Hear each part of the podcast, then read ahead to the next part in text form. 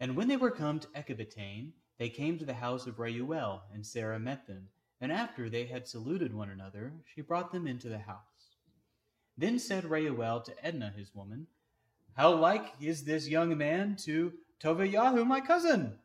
And Reuel asked them, From whence are ye, brethren? To whom they said, We are sons of Naphtali, which are captives in Nineveh. Then he said to them, Do you know Tobiyahu our kinsman? And they said, We know him. Then said he, Is he in good health? And they said, He is both alive and in good health. And Tobiyahu said, He is my father. Then Reuel leaped up and kissed him and wept and blessed him and said unto him, You are the son of an honest and good man. But when he had heard that Tobiyahu was blind, he was sorrowful and wept, and likewise Edna his woman and Sarah his daughter wept.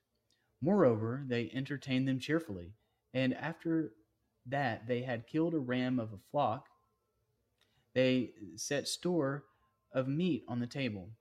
Then said Tobiyahu to Raphael, Brother Azaryahu, speak of those things of which you did talk in the way, and let this business be dispatched. So he communicated the matter with Reuel, and Reuel said to Tobiyahu, Eat and drink and make merry, for it is meet that you should marry my daughter. Nevertheless, I will declare unto you the truth. I have given my daughter in marriage to seven men, who died that night they came in unto her. Nevertheless, for the present, be merry.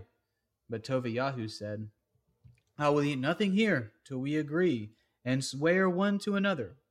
Reuel said, Then take her from henceforth according to the manner, for you are her cousin, and she is yours, and the merciful Elohim give you good success in all things.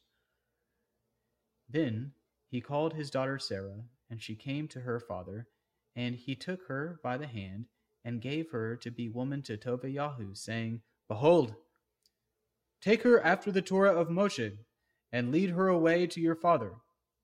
And he blessed them. And he called Edna his woman, and took paper, and did write an instrument of covenants, and sealed it. Then they began to eat. After Reuel called his woman Edna, and said unto her, Sister, prepare another chamber, and bring her thither. Which, when she had done, as he had bidden her, she brought her thither, and she wept, and she received the tears of her daughter, and said unto her, Be of good comfort, my daughter. Yahweh of heaven and earth give you joy for this your sorrow. Be of good comfort, my daughter.